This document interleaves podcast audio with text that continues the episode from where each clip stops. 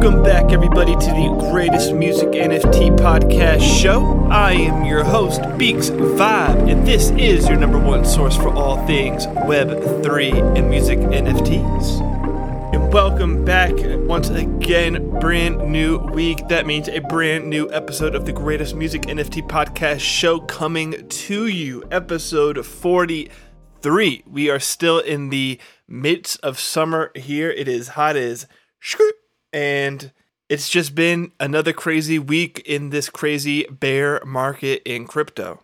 And I want to follow up exactly where we left off last week, which was really talking about a little bit of mental health, but kind of diving in a little more granularly and talking about just kind of our approach to crypto mentally from an investment standpoint and just kind of what our expectations are of what we are looking to get out of crypto and how to try to gauge and balance properly so that we don't infuriate ourselves or get into deep in over our ski tips as they say or anything of that nature because quite honestly I feel like I can speak pretty candidly on this topic because I feel like I've been on all sides of this spectrum. And so I'll just recap briefly kind of where I've been and where I am now. And I feel like where I am now is really kind of a healthy approach to crypto. And so I will get to that. So,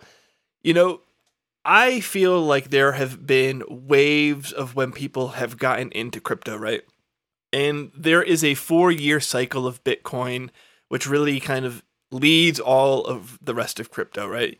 And so there was this 2017 cycle, there was this 2021 cycle, and as it you know stands there's like a 2025 cycle. And so right now we're in the midst of this bear market kind of dip within this four year cycle of crypto. And we will all remember this 2021 kind of most recent bull cycle of bitcoin and all of crypto being kind of the introduction to the latest wave of onboarders of kind of the web3 space of crypto and, and so on and so forth myself included. And the thing about that particular onboarding four year cycle was that was the COVID cycle where there was a lot of money pumped into the system, uh, right? Money printer go burr. And that just, in, in, but people lost jobs. There was the stay at home stuff. Like, and so it wasn't just like a new technology arise the way AI has arisen recently and there just seems to be some utility, some immediate benefit. You know, crypto really hit people at the time when people were at their lowest and were looking for change, were desperate for change, really needed change. And so there is a spectrum of how intense your involvement of or of one's involvement of crypto is. And kind of on the most extreme side, it is these like diehard lifestyle maxis of decentralization that we've talked about.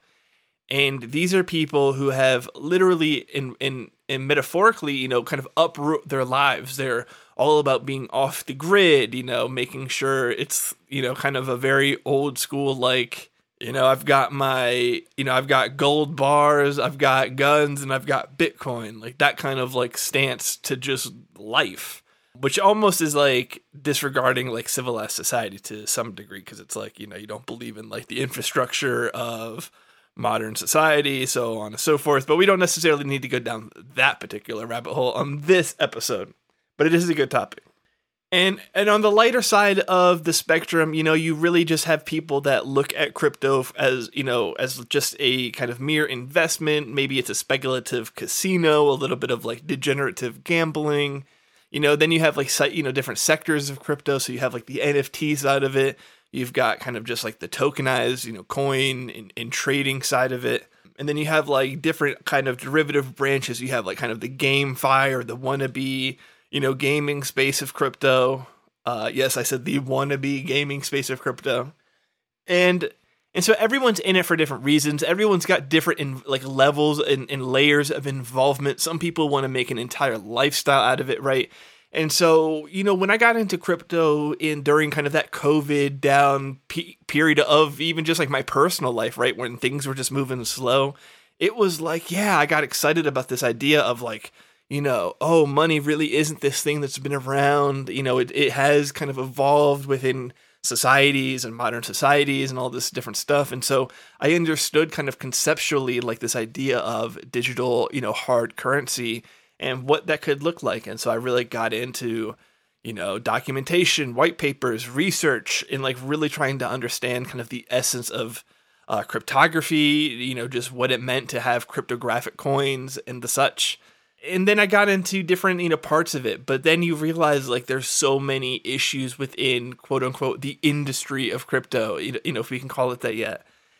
And you know, some people have gotten lucky, some people have made, you know, careers out of it, some people have, you know, essentially won lottery tickets and have just made giant, you know, lump sums of fortune. And, you know, I think it's going to be human nature that wherever those kinds of success stories of made it, you know, quote unquote, made it kind of stuff was, you know, there's always going to be the gold rush. I mean, quite literally think about the gold rush, you know, even in America. It's like when you hear of there's opportunity of ep- economic interest, you know, it gets people's attention and crypto has done that, you know, for lots, lots of people.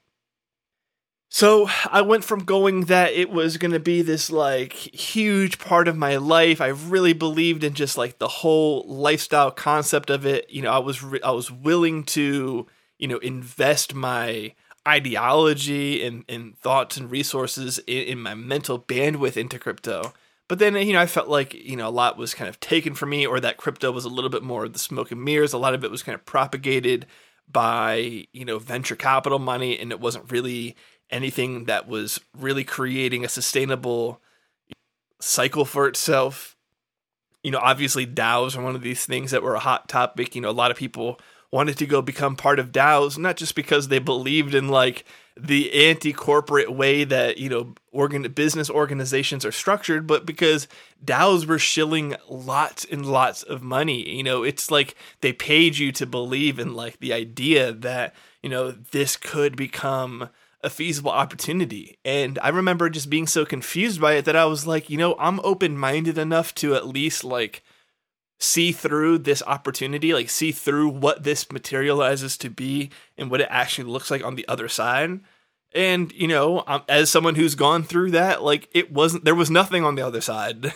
like I I saw where the other side of the rainbow ended and there was not a pot of gold. There was an entire team that was propagating you know 10,000 DAOs and had no idea how an actual one DAO is going to be sustainable much less 10,000 of them.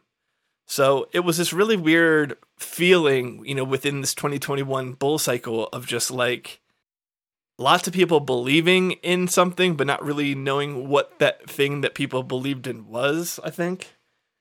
So, anyways, since we've had been able to all take a step back from this bull cycle, which always definitely seems to influence, you know, our thought processes and we've been in this bear market, I think we've all been able to see a little bit more clearly. Obviously, hindsight's always very clear with being it being 2020.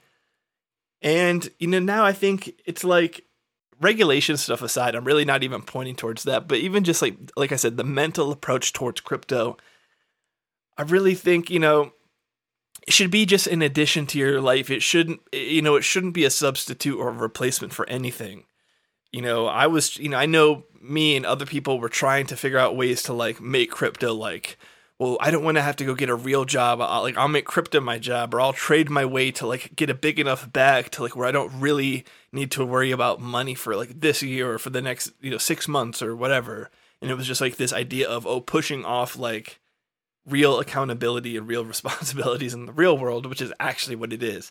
And so when you ha- when you are able to really go get like a real job and get your life back on track, and then you actually have some discretionary income, well, then crypto becomes a lot more fun because you can kind of treat it for how I really feel like it kind of should be treated, which is my thoughts on it today, which is it pretty much is essentially just a little bit of a degenerates, you know, casino. Uh, and, you know, it's fun. Like, I really enjoy crypto. Like, I get a kick out of crypto.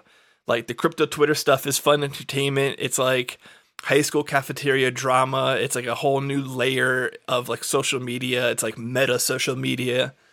And you know, like and obviously like it's fun trading money. Like I don't I'm not a big gambler, but like I'm down to go spend a couple hundred bucks like in a casino for a night and like have some fun, right? And so the same thing kind of applies to the way I would like invest in a meme coin or a shit coin or even like a legitimate coin if I believed in like a real you know, blockchain protocol or some, you know, new layer two that was being built on top of Ethereum or something like that, right? So my point is have some fun, but take it all with a grain of salt. And, you know, I think there's something that's there with crypto, but, you know, I don't think like the entire real estate market swapping contracts for NFTs and, you know, I don't think the idea that we've like put you know, made our smart refrigerators. Like we're not going to suddenly start having receipts from the grocery stores and every sporting event being NFT. I mean, that would make NFTs as, as worthless as tickets are today. I mean, tickets are essentially very worthless, especially after the event.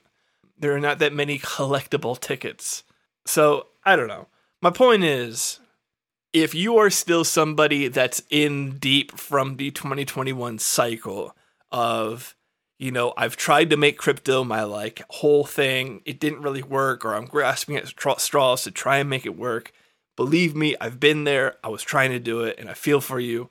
My best advice is to just, you know, try and get grounded, try and get income. I mean, getting reliable income really is the name of the game. Everything on top of that's icing on the cake. You know, whether you make a little bit of money on a trade, whether you make a little bit of money working for a project in crypto, like whether you do anything else like everything on top of the actual accountable like sustainable reliable income should be icing on the cake. And that's how you can really start even building up the savings and building up your investments and build and really kind of building up the nest egg for yourself personally. So not financial advice definitely not over here trying to tell you what to do with yourself or with your money but just kind of my little two cents on an approach just like a mental perspective and reframing on kind of how to approach the scene um, and make sure you're able to kind of have some fun with it and and still be able to like you know have peace of mind at the end of the day because you know it kind of almost cracks me up when I see people just like so out of their mind on crypto. It's like, man, you cannot let this you can't let this crypto stuff get the best of you like that because it really is not worth it. So that's my advice. That's all I got for you this week. Make sure you are following the podcast at TGM NFT Pod. Of course, you know that's short for the greatest music NFT podcast show. Make sure you are following me at Beaks Vibe on Twitter, where we are dropping the avatar videos, uh, long format on X, aka Twitter, aka you know we always call it Twitter. OGs know. If you know, you know. Real ones.